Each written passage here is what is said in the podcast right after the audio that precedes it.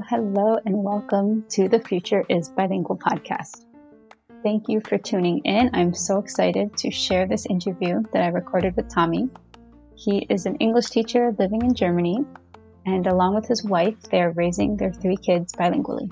But not only that, Tommy was also raised bilingually, so he has a ton of personal experience and wisdom to share with us. This interview is full of amazing quotes that I will be sharing on my Instagram page after I publish this episode, little by little. There was just so many good things that he said. So if you're not already following me there, you can head over to Instagram and look up The Future is Bilingual, one word, and you'll find me there. So come check that out. I don't want to give too much away, but we do cover a lot of topics in this interview. So stay tuned. So Tommy, why don't you just tell us a little bit about yourself, about your family, what you do, what languages you speak, that kind of stuff. Okay. Hi, my name is Tomáš. I'm half Hungarian, but everyone calls me Tommy because it's so much easier to pronounce, right? I'm half Brit, half Hungarian. I was born into a bilingual family in the UK. My mother, she came from Hungary. My father from the UK, and I'm 31 years old. I used to live, or I lived my whole life until 7 years ago in the UK, but now I live with my family in Germany. What languages do I speak? I speak English, as you can hear. Of course. This is my non-native, or let's say my native, non-official mother tongue. Mm-hmm. I speak Hungarian, which is, considering who my mother is, my native mother tongue. And at school and at university, I learned French, German, and Spanish. At university, I only went on to study German and Spanish. But this was for me perhaps one of the. This was a shame that I did. This was probably a shame that I did this, because I would have loved to have continued with my journey in French. Since graduation 7 years ago from university. Mm-hmm. I've completely forgotten all my Spanish, or pretty much everything. But as I am immersed in the German everyday culture, I speak German pretty much fluently. Yeah. So I mean, your brain has to give somewhere. If you're focusing so much on the German, it is hard to keep a balance with all the other tertiary, the additional languages, considering exactly how many you're already studying. And we just published an episode on language attrition. So definitely take a listen if you haven't heard already. I didn't know you were so close to me in age. So I'm 32. So we're very close in age. I also studied French and Spanish at school. So quite similar there. And why don't you tell us what you do? Because I feel like that is pertinent. I'm a freelance English teacher here in Nuremberg, the city that I live in, Bavaria, southern Germany. I find my own private students and I teach them, or I work for language schools who offer me students, and therefore I work in a sort of parallel streams. Either there's the constant flow of language school students coming into me, or there's a constant stream of private students coming into me. So this is what it means to sort of be a freelancer, at least here in Germany. To be able to work in the public sector as an English teacher in schools is a bit more complicated. I would have to restart my bachelor, and this would take me 7 years. So, had I started 7 years ago, I would be finished by now. So technically speaking, I could already be working in a German public sector school. This is not my intention though in life. My intention in life is to help those who sort of fall through the cracks of the German school system, and those whose grades are sort of dangling by a thread. So I give them sort of like a second lease of life, which makes it. This gives me a sort of this fulfills me. This gives me sort of like a purpose. Fulfilling purpose. Exactly. It makes me feel like I'm actually doing something good. I totally understand. I also tutor on the side since I stopped working and I became a stay-at-home parent. And it is, you get that one-on-one connection, which we don't always have time for in the classroom, but also the students that are struggling the most are the ones who are going to search out a tutor. So I think it is very fulfilling when you see them, things will click and things that were very hard now make sense. That's wonderful. And how did you choose to go to Germany and to Bavaria? Was that a specific decision, or how did that come? Well, they say that there's no such thing as a sort of true love story, but this one is like out of a fairy tale. Me and my back then, she was my girlfriend, my one true girlfriend. We had been writing online together on a platform called Interpals. Back when we started, right? Have you heard of this? I don't know whether you might have heard of this. No, but it does sound romantic. It's an online portal. Yeah, exactly. An online portal where you could write messages to each other. And interestingly enough, my wife, back then she was my girlfriend, then she became my fiance, then my wife. She had also been to Hungary as an exchange student for the organization Youth for Understanding. And Youth for Understanding basically gets people from different cultures, different backgrounds, and offers them the chance to go on exchange to a new country. My wife originally wanted to go to Australia, but this never worked out because of the financial side of it. Being from a small village in Germany, this never really came to fruition. Her backup plan was then to go to Hungary, and she fell in love with the country, she fell in love with the culture, fell in love with the people, and after she came back from exchange, she wanted to continue her journey, her Hungarian language journey. And she wrote to me on this online portal. I wrote back to her. We eventually met. Fell in love with each other, and we married. That was 7 years ago. Wow, what a beautiful story! And I mean, that fate would have it that she would be sent to Hungary. That's just beautiful. Well, had she been sent to Australia, we probably would never have met. We probably would never have married. So you're right. You know, it's a fate. It's fate that really had it in for us. I didn't think back then when we first met. I think it was about 11 years ago that we would get this far. You know, within 11 years we're married. We have 3 children of our own. We're living here. We have jobs, you know. This is something which people just dream of, you know. Yeah. They wake up, fall in love with someone, settle down, have kids, jobs, fed. You know, that is basically what everyone would love to have, and this is what happened to me. A stable life. Like, exactly. Deeply. I was like, wow. So you wake up and you're living the dream. Yeah, exactly. I have to say that sometimes the dream is a bit, you know, hairy. We have our hairy moments, you know, but who doesn't? Right. If you have children of your own, you get what I mean. But that's not to say that we don't love each other. Yes, we might have our arguments. Yes, we might not see eye to eye on every single thing that we do, but we love each other. We love our kids. We love the languages that we speak, and that's all that matters really for us at least. You know, so you know, we can't say that we've got it perfect. Who has got it perfect? You know, there's no such thing as a perfect way in life where no arguments on things. We see eye to eye on everything. This doesn't exist. This is a complete fairy tale.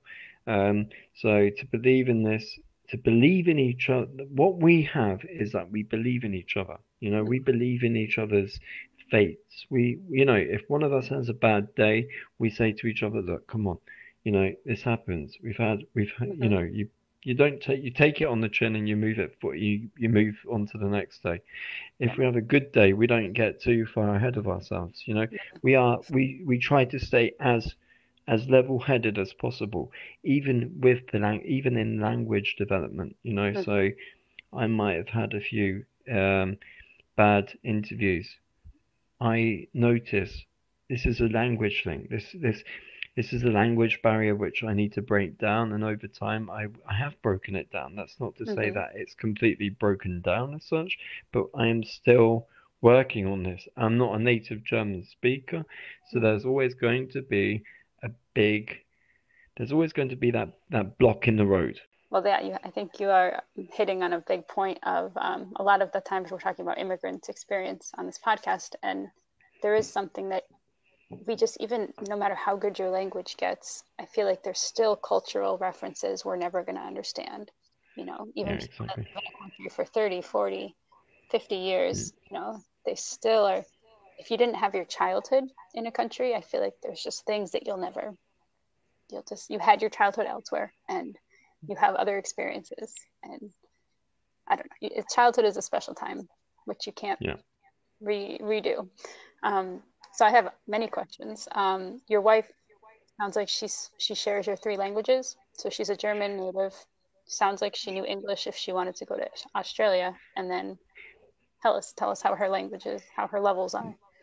Well, she's a native German speaker. And in Germany, what they do compared to nowadays in the UK is that they make it compulsory for you to learn English at a young level, you know, so you'll be starting grade 5 and the first thing you'll be doing, and you'll be learning English.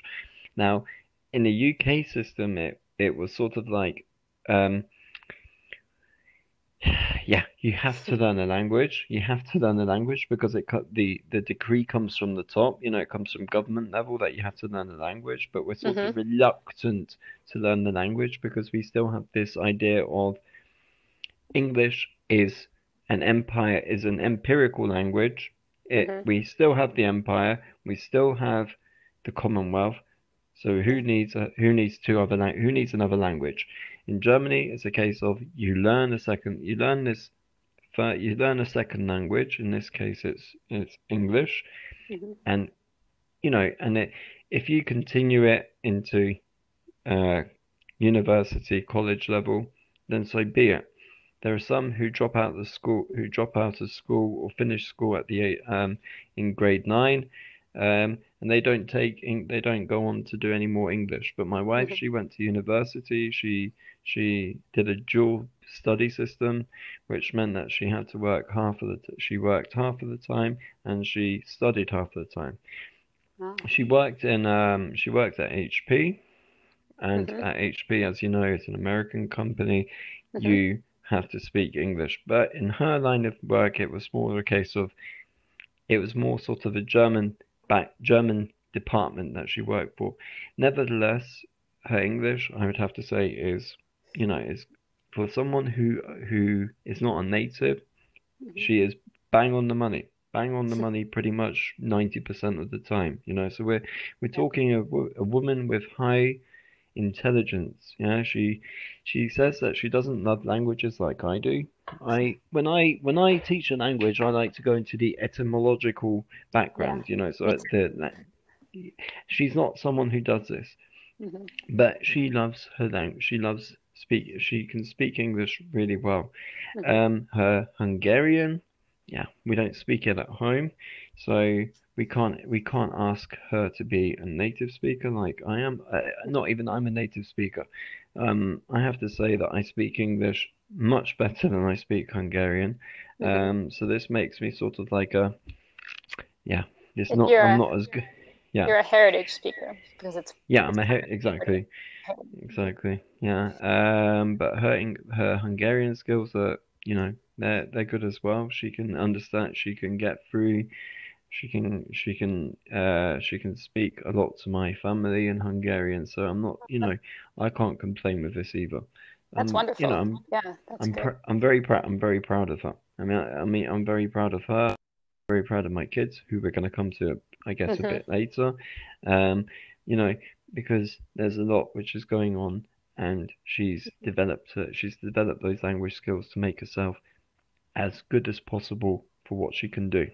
Yeah. And I think that is that's wonderful, and that's such a good lesson for everyone, because not everybody is going to have that love of languages like a lot of us do who are listening, probably, and that you and I have. But everyone can learn more than one language, and that's why if we give it to children young, we give them the gift of 2 languages or more, they're going to have that forever, whether they make it their career or not, whether they use it in the future or not. It's just everyone has that capacity, and you don't have to be a linguist or a language lover or any of those things to learn a language. If it's useful, then you will use it. So if you need it, like your wife needs Hungarian because your family speaks Hungarian, same with me. I didn't know any Polish, but when I met my husband, I was like, okay, everybody speaks Polish. I need to learn this so I can understand what's happening.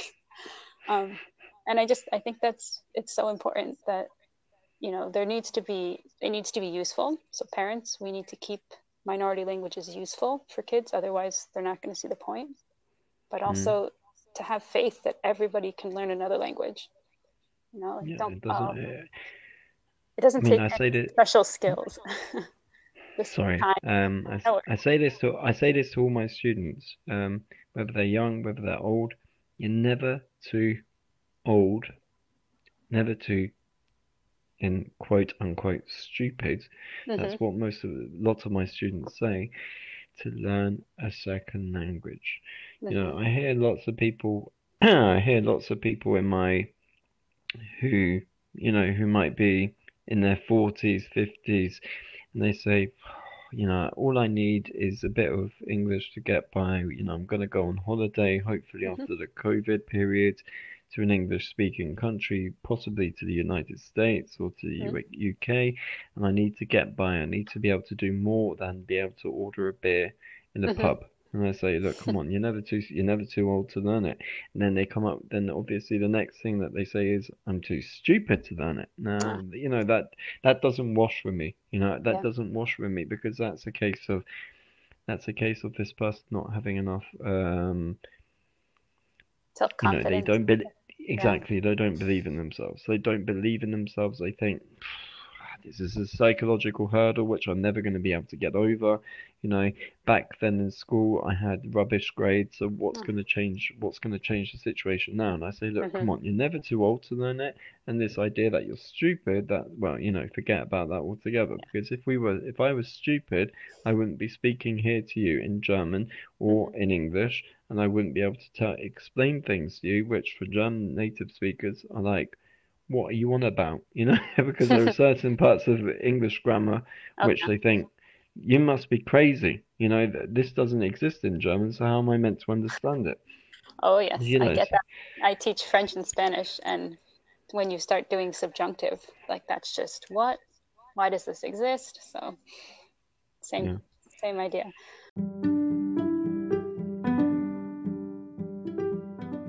Hi, guys. I hope you're enjoying today's episode, and if you are, please consider sharing it with a friend, tagging us on social media, or leaving us a review.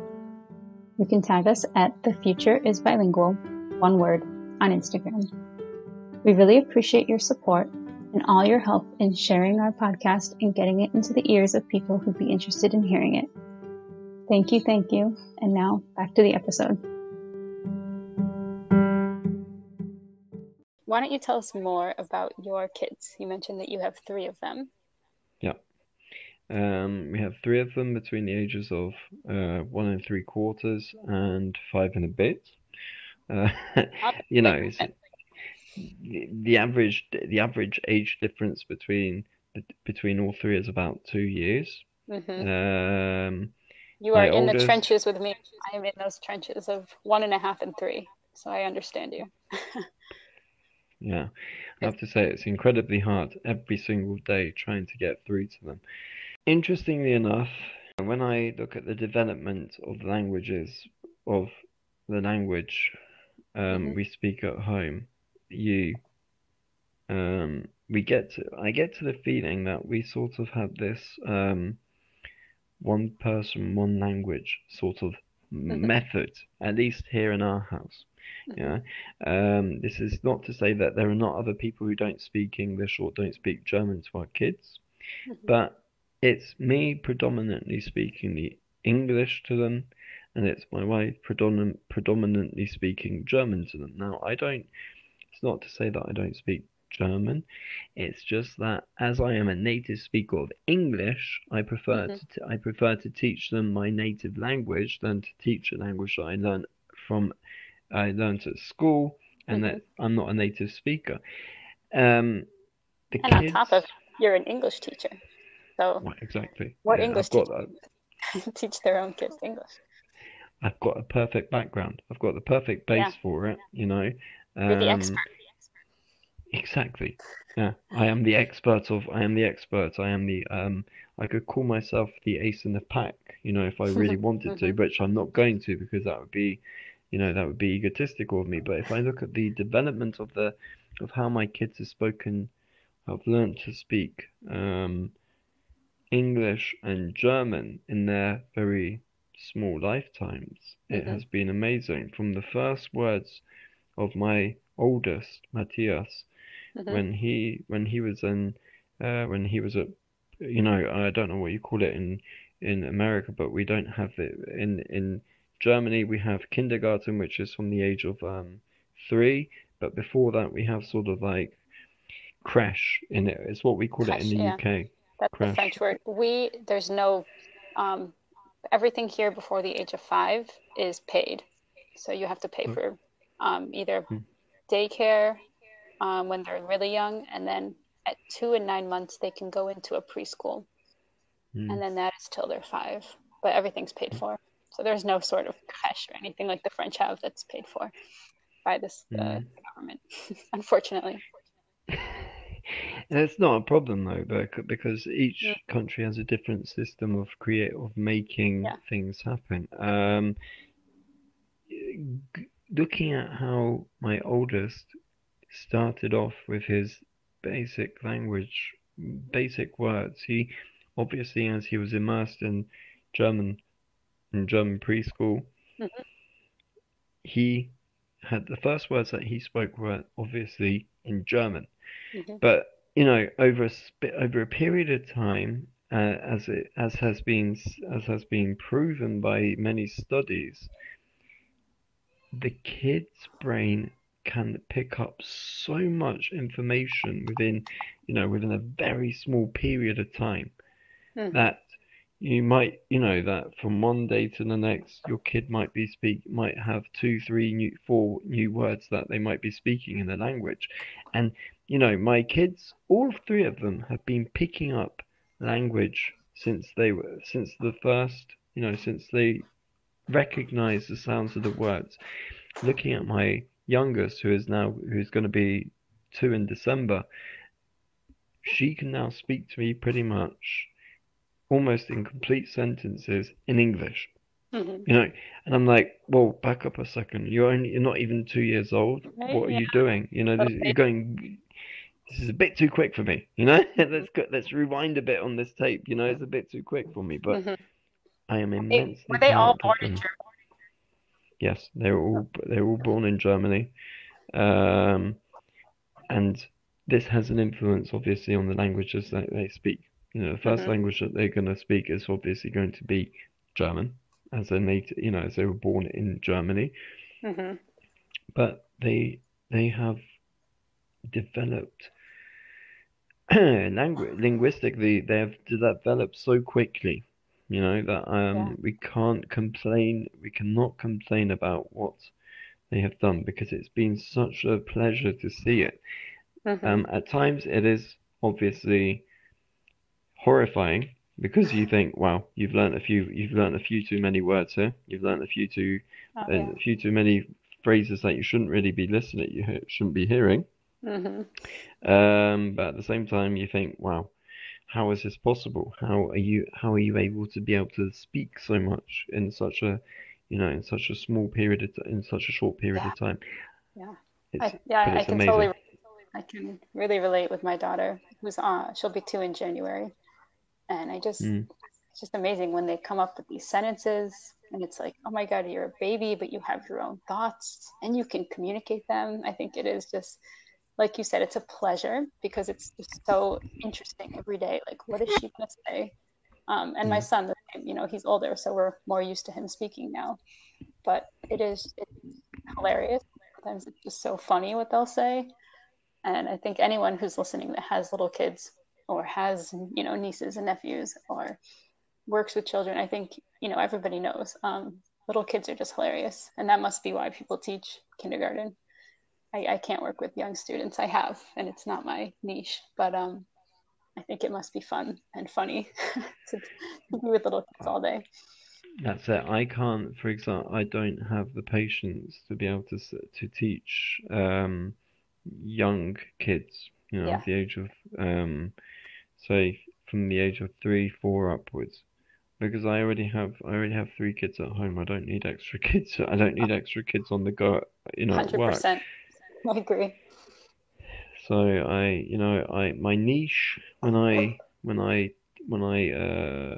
teaching is, say, you know, the age of 13, 14 upwards. You know, I would prefer to be aiming at at business clientele, you know, those who are working in the business sector. But, you know, you can't beggars can't be choosers. We can't always choose who we want to teach. And, you know, if something comes along and they're the ones who sort of take the bait, then we teach them. You know, teaching is teaching. We take on what we can teach, you know. So, yeah.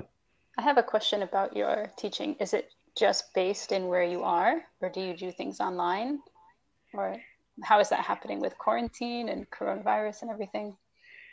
Well, the thing is, since COVID, since the beginning of COVID here in Germany in the spring, all teachers in Nuremberg and in the bigger area in Germany in general have had to recalibrate themselves. You know, before COVID came, heading in different directions, teaching different people. I actually enjoy I have to say, teaching face to face. It's so much more enjoyable. But then suddenly, as the spring came and we found out about COVID coming in from different parts of the world, there was this sort of feeling that, you know, the German government and the Bavarian state government had to sort of react. How can we possibly make life easier for all the citizens living in this country? And they came up with the idea that should you be teaching, you go online. You're not allowed to go out. You're not allowed to even, you know, you weren't even allowed to go to shops. You know, I don't know how it was back in the US, but here in Germany, it was like a case of, you know, the basics that you were allowed to do were go to the shop for food, or for toilet paper, or for you know, for hygiene, for basically hygiene towels and things which are basic for everyday use. Apart from that, things like schools, clubs, bars, whatever it was, they were all closed down. So that meant that all of us teachers had to recalibrate ourselves, and that included me. And I have to say, I didn't know anything about the idea of Zoom, for example, until maybe April, May, which was quite. But it was, you know, when people were talking about Zoom, I was like, "What is Zoom? I've never heard of it." I was looking up on the internet. I was typing in furiously, "What is Zoom?" Enter, you know, and it comes up with like, "Zoom is this," and I was like, I've never heard of it. I've never heard of the thing, you know. And then I opened it up for the first time. I was like, what is this thing? This looks like a classroom. You know, this looks like an online classroom with a whiteboard, and I can share my screen. It's like, well, doesn't Skype do that? And then I realized, well, Skype has become an old-fashioned tool. It's only really used by people who don't know anything else about about cyber products, you know. So at the moment, I'm doing a lot of things via Zoom. That's also with students here in the area that I live in, but also with students further afield. I teach students within the whole of Germany, and quite a few of them, if you can imagine, live, say, a distance between New York and Atlanta, Georgia.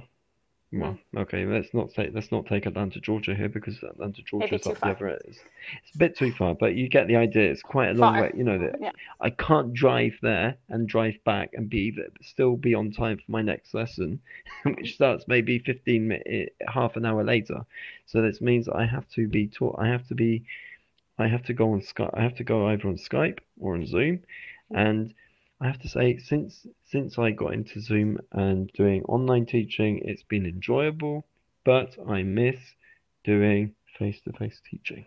Yeah, there's no replacement, but we're doing the best we can. So are schools open in Germany? I know we're now just turning into a discussion about coronavirus times, but I'm interested. Well, I mean, interestingly, in Germany, the system is different from state to state. So, you know, some schools started already at the beginning of August, but here in Bavaria, we are the last ones to go back to school.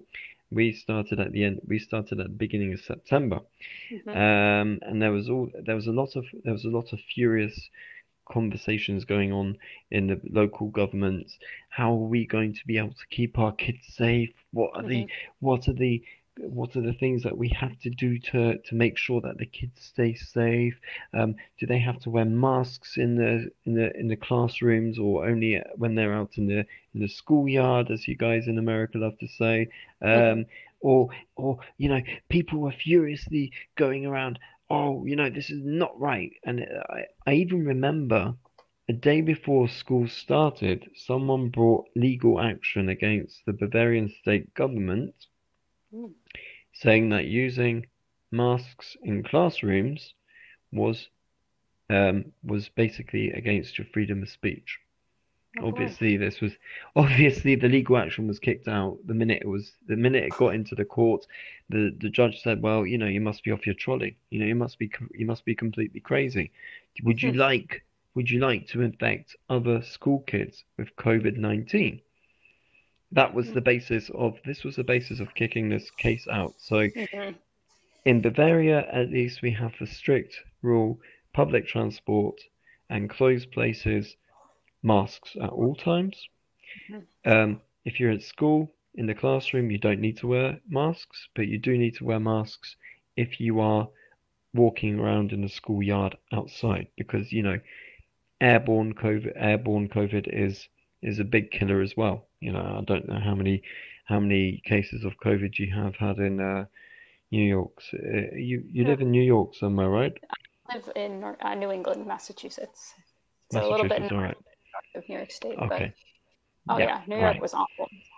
Yeah. Was awful. So I mean, as you can imagine, it's from state to state different. There are different, you know, some states say, forget the masks altogether. We'll do it our own way, and then you see the consequences of the spikes of that. So, you know, we have that. Yeah. We have that in the states, with our own states that make their own rules, and we also have schools returning at different times. So I think Georgia spiked again, Arizona was spiking, Texas, lots of. That's another subject. We can get back to languages, but I was just curious how that looks. So if anyone is listening and is not a native English speaker, they could contact you for English lessons via Zoom. Okay, well, great. I'll put your info into the show notes, and then people can just click and find you there. So I will make sure to add that, because I do see statistics of who's listening, and it's not just the US and it's not just England. So I think we do have some listeners that are in other countries that are maybe listening to hear English, because I know I do that for my languages. I like to listen to podcasts in the languages I'm maintaining. So if you're interested in lessons, we will put that in the show notes. How do you stay motivated to keep teaching your kids? I mean, you're an English teacher, but your own kids, how do you stay motivated to keep giving them English? And, you know, do they respond to you in German ever? How does that work? My oldest has a tendency to revert to German, but more recently he has realized that, you know, he's not going to get a German response out of me, so he has to figure out a way of saying it to me in English. I mean, yes, I do say to him, yes, I react to him when he says something to me in German. I react to him in English. But, you know, I try not to react at all. I try to say, sorry, I don't understand you. Could you please say that in it? You know, just to pretend as if I wouldn't understand him, you know, is to say, could you repeat that please to me in English? So that basically he is forced to think, okay, I have to, there's a barrier here. Dad speaks to me in English. Mum speaks to me in German.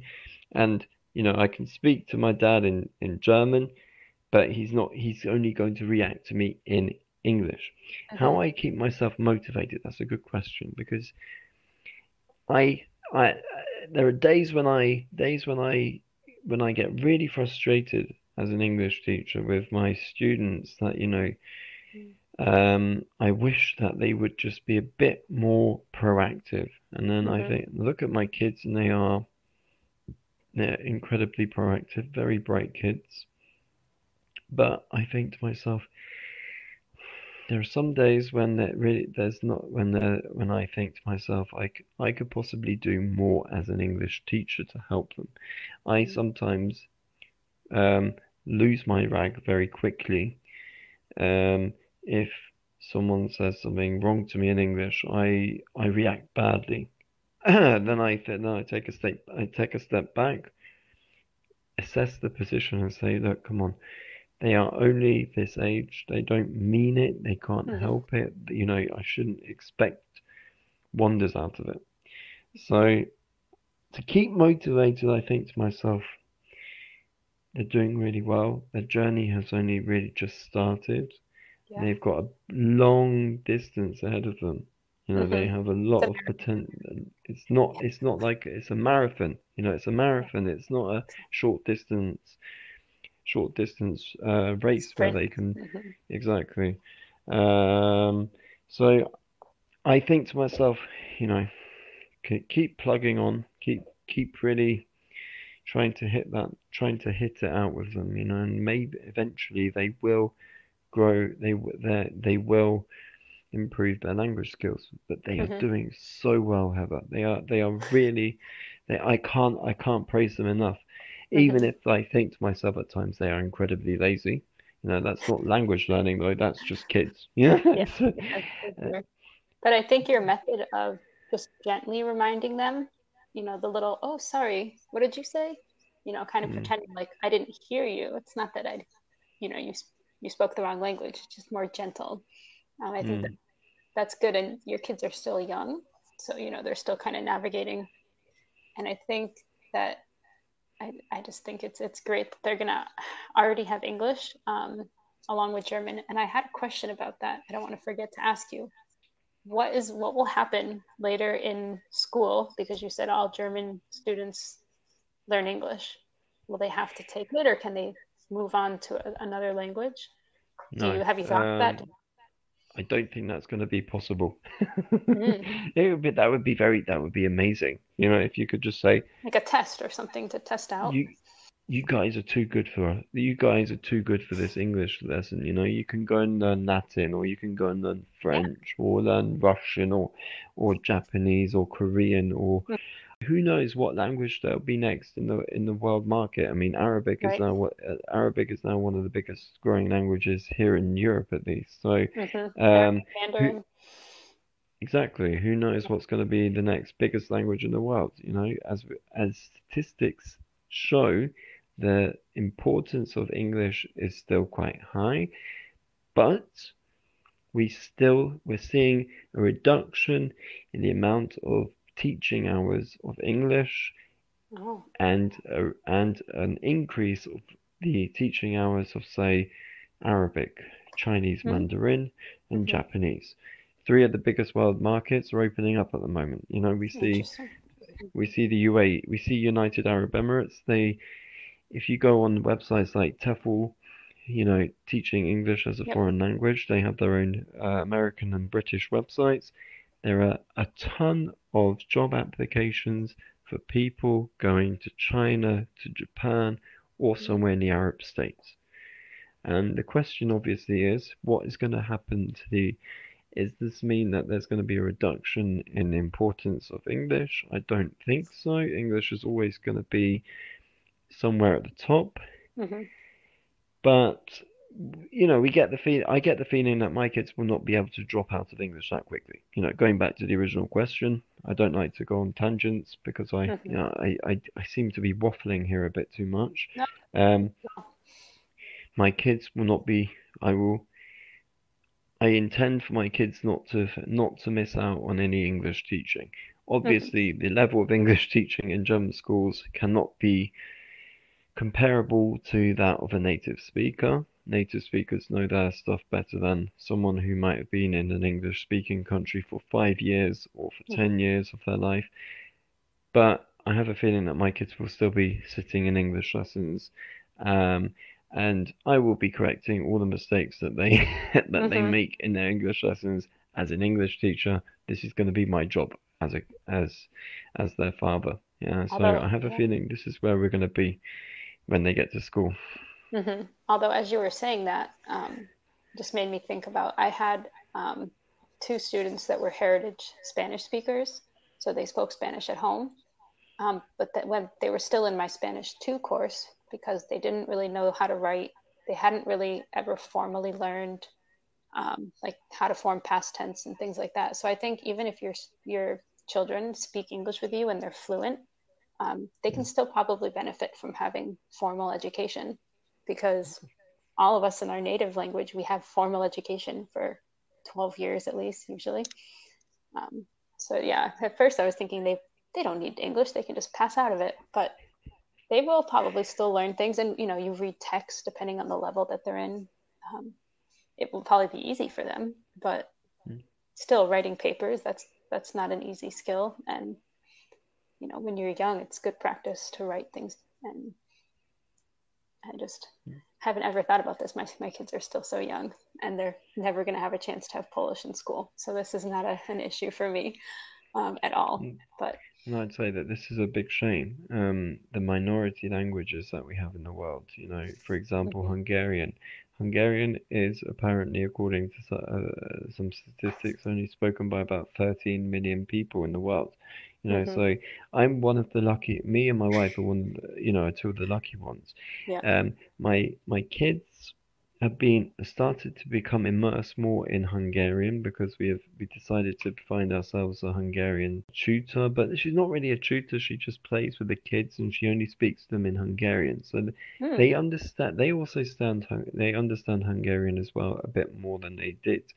And interestingly, my kids they know Hungarian nursery rhymes or kindergarten rhymes. You know, so to hear this as a native speaker, or, you know, as a sort of heritage speaker of the language, this sort of brings a tear of happiness to my eyes when I hear this, because I think, you know, that is something which is amazing, that you will never be able to, you won't be able to find that, you won't be able to get that in a school, you know, because my kids won't be able to learn Hungarian at school. They'll only be able to max. Not enough. No, exactly. And my mum, for example, when she hears my kids speaking or singing to her in Hungarian, she always says to me, "Why don't I speak a bit more?" And I say, "Look, I would speak to them more, but I would rather they be immersed with natives than heritage speakers. Heritage speakers, yeah, we know the language, but." We make mistakes, you know, and native speakers, they know the language better than anyone else. You probably know this with you. Sense that they're just, this sounds right. And as a learner, it takes forever to get to that point, to just know when something sounds right. If you can even get there, you have to really be immersed. I mean, personally, when I speak to my relatives in Hungary or friends in Hungary, I say something and I realize, yeah, I made a mistake there. I'm not going to be able to resurrect that one anymore. That one's been and gone. Obviously, I can't expect myself to not make the mistakes, as I don't speak Hungarian every day. Interestingly enough, if I may, mm-hmm.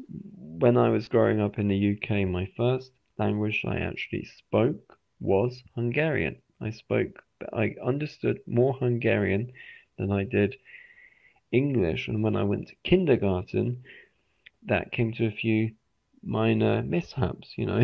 For example, someone might have said something to me in English, to which point I was like, I don't understand you.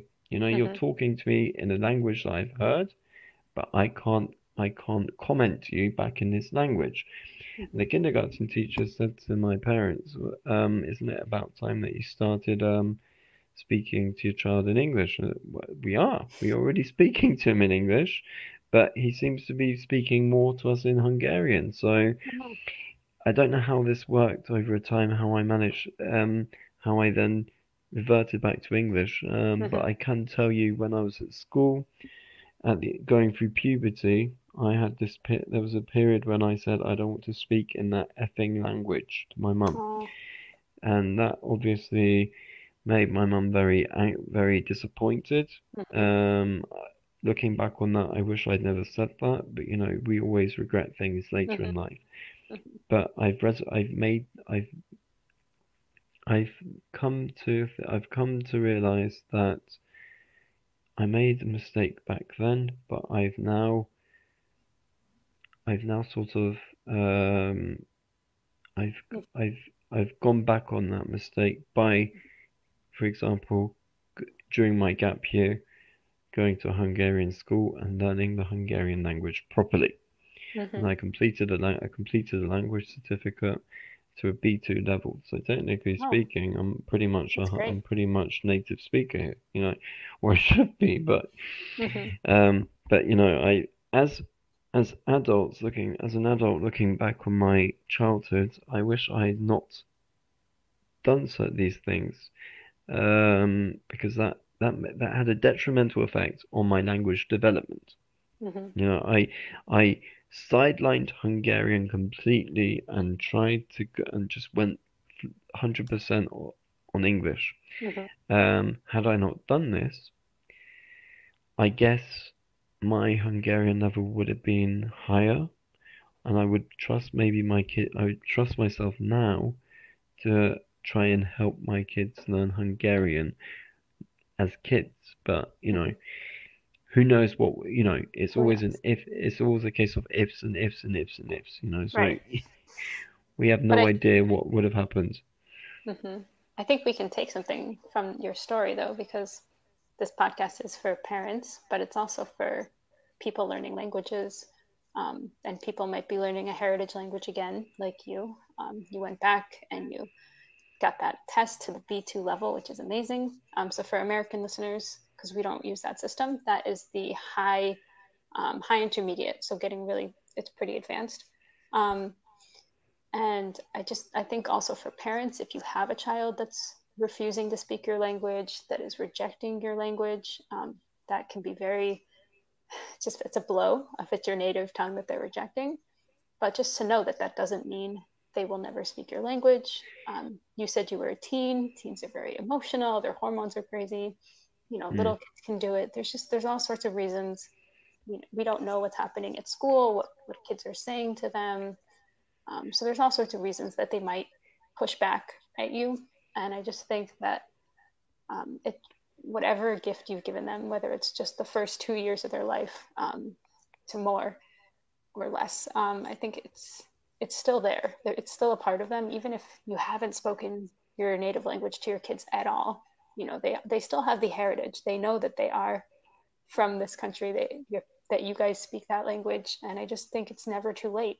They might become, an adult and decide that they want to learn this language now. They want to learn more. Everybody comes to these realizations in their own time. but I do think everyone is interested.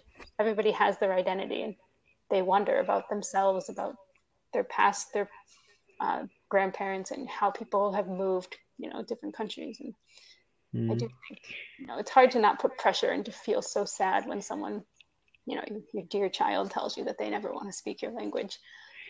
I can't imagine. My kids are still little, so they're still, no one has said that to us yet, but that's why I made this podcast. I want to hear from other people who are farther down this journey. And you have both sides, being raised bilingually and then now raising your kids by trilingually even.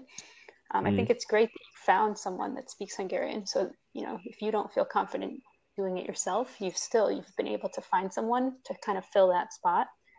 And I can't imagine how wonderful to hear these kids singing little nursery rhymes. That is like the best thing. I just think that's so sweet and so cute. And you probably haven't even thought about those nursery rhymes for, you know, 20 years, maybe more, right? Because that's just something. Well, that's it, exactly. There were some of those nursery rhymes that I have to say I probably only really learnt when I was maybe going through my teens, you know what I mean? Or there were some of them that I hadn't, obviously, that now I'm looking back on them, I haven't heard since I must have been maybe growing up myself 2-3 years old, you know. So looking back, it's sort of, you know, as a parent we are always self-reflecting, you know, even not on a linguistical basis, but also on the basis of, for example, what our kids do, you know. The first step that they take, you know, the first time that they speak, the first time that they crawl, that turning over, that thing that, you know, when they turn over their shoulder, you're always thinking back. I wonder how it was for me back then, you know. I wonder how it was for. I wonder how it was, how I was like, how easy it was for me to do things like this. And I have to say one thing that going back to your point about society, growing up in England during the 2000s and in a school, pubescent kids who came from a monolingual background, there was always this sort of, you know, sort of like cockroaches in a farmyard. You spit. You're not English. You know. You haven't got an English first name. You know. And like, you know, you're always being poked at. And there was always something that other kids managed to poke something out of me. You know. It was either your first name is in English. How can you call yourself an Englishman? Or, you know, an English boy? Or you're too small. You can't run. You can't play football, or, you know, soccer, and, you know, you guys call it soccer, but we call it football. So there was always something that you know, they were all somehow able to poke something out of me, and I think this had an influence on me then going back home and saying, you know, I don't want to speak that language with you. I can't be heard speaking that language with you. It was more of a case of not that I didn't want to speak it. It was probably more of a case of, if I speak it, then I feel more like I am not one of them. You know, one of the kids out on playing in the playground or playing football or whatever. You know, I always had this feeling that there was something different to me. Yeah, whether it was either my size or my background or my physical features, there was always something about me that made me completely different to those other kids.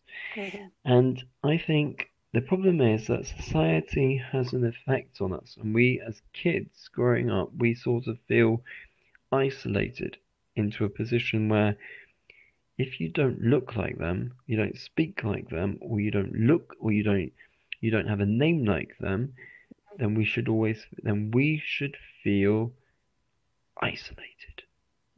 Now, the problem is, in my opinion, this comes from the top. You know, this comes from the top. As you guys in America have, you got a president who loves to create divisive politics. it shouldn't be allowed to happen. Yeah. It has a detrimental effect on the development of a kid, mm-hmm. both physically and mentally, and also linguistically. Because mm-hmm. if you know, I don't know what your maiden name was, Heather, and I will not ask you. This is this is your podcast. You know, I shouldn't even be asking questions on this. No.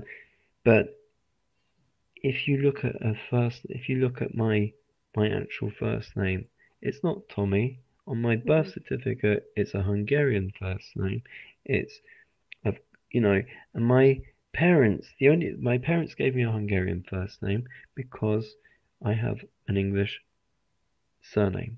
Mm-hmm. They wanted me to see that I have heritage, that I belong to two cultures and not just one thing. You know, I'm not just a simple English boy. You know, mm-hmm. I was born into a fantastic background of history, and it's so different how adults see it as parents. It's a wonderful thing. You know, my whole podcast I'm going on about how this is a gift, but as a child, you know, I do worry, like, my child's going to see this as a gift, that I've raised them in this other language and they struggle to express themselves in the majority language sometimes. So yeah, I think we see it so differently. Your parents probably saw themselves balancing your identity and your name and giving you this wonderful heritage, and it's a struggle. It can be a struggle, unfortunately. Kids are cruel. I would say to those parents who are listening, who come from backgrounds like ours, that yes, your kids might reject your heritage language or your even your native tongue, mm-hmm. but you should never give up the hope that, as you said, that your kids will eventually see that it's good for them, because being the same as those kids out in the schoolyard is boring. Yeah. Later in life, when you go through late higher education, you go to your college or your university, you don't want to be Joe Bloggs coming off the street from mm-hmm. Boston, Massachusetts. So you want to be someone who sticks out from the crowd. And people ask me, why do I call myself Tommy? It's not because I'm ashamed of my first. In actual fact, I'm really proud of my first name. I'm proud to be different. Yeah. The reason that I call myself Tommy is because people completely lose the pronunciation of my name. Mm-hmm. You know, you're doing it for the other person. You want to make them feel comfortable. It's not about I don't want them to feel, oh, he's a bit different. You know, he's got a different first name to me. You know, he's not a Tommy Bradford. He's really something completely different. You know, I don't do it for myself. I did this for myself once upon a time, and it didn't really do me any favors. Yeah. So now I'm doing it for you. I'm doing it for those of you out there who feel uncomfortable when you think to yourselves, I don't like his first name. I'd rather he call himself something which is a bit easier to pronounce. Yeah.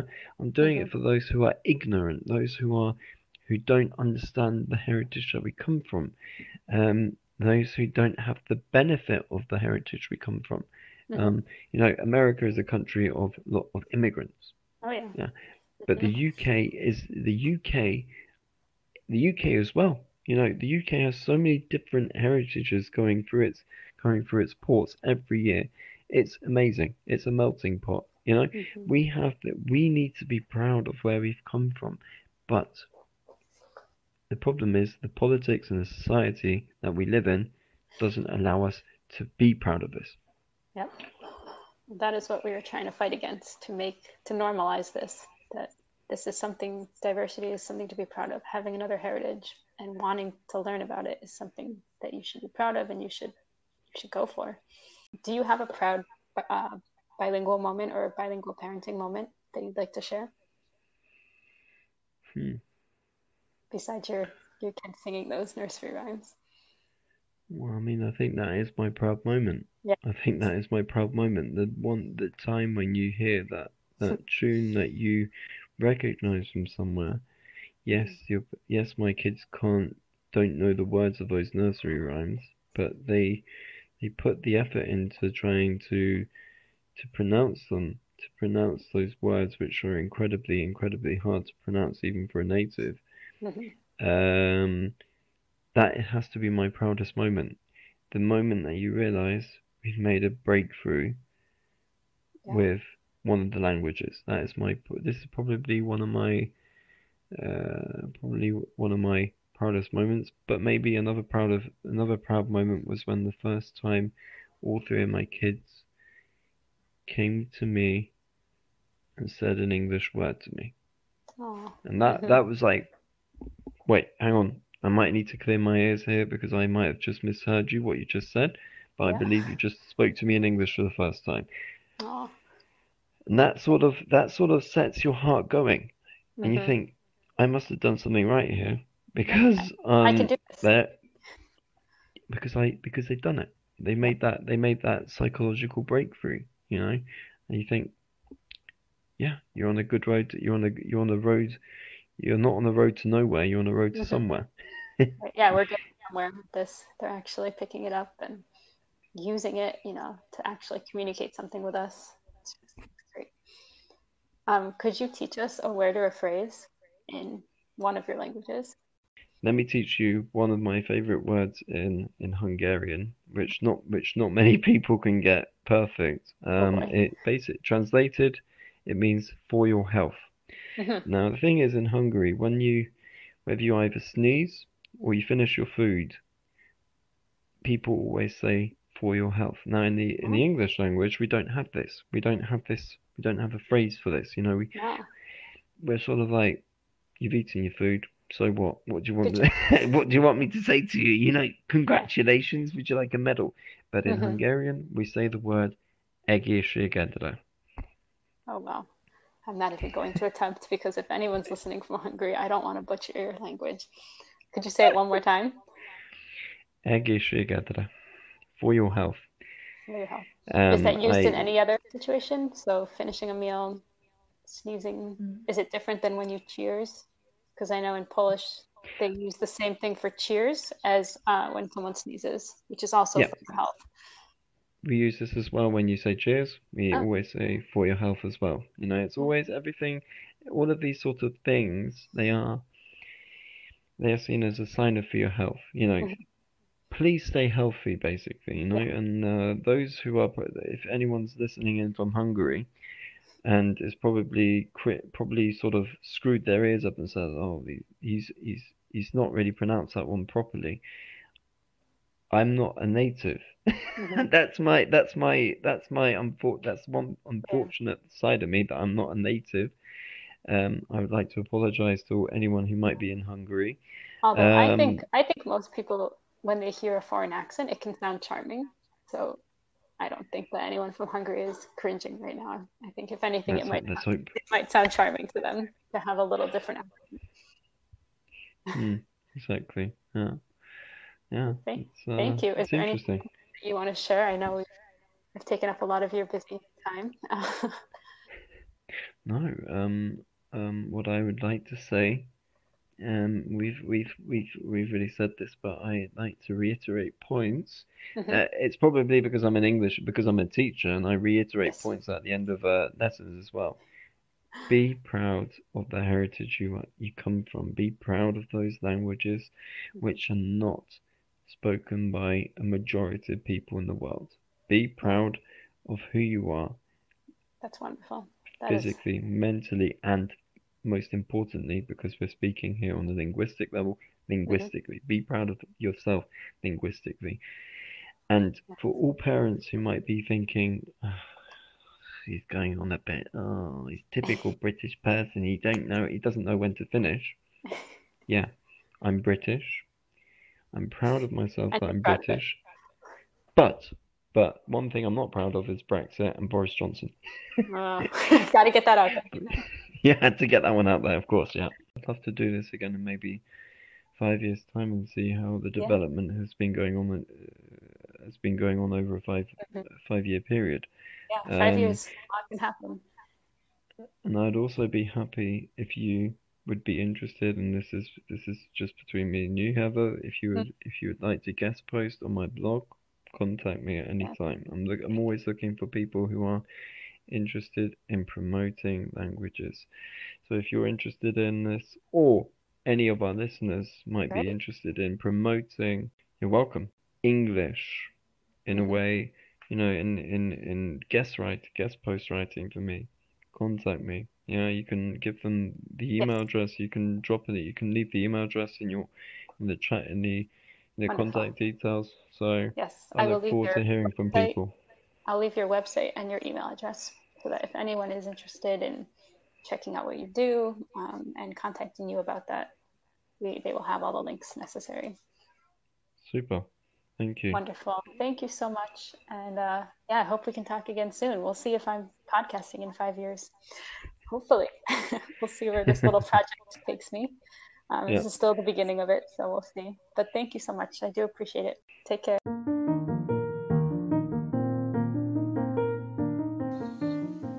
you so much for listening all the way to the end. I hope you got as much out of that interview as I did. Tommy had so much to share, and I really learned a lot. If you'd like to keep in touch with him, I've got his website and his email address in the show notes. Take care, stay well, and we'll catch you next time. Bye.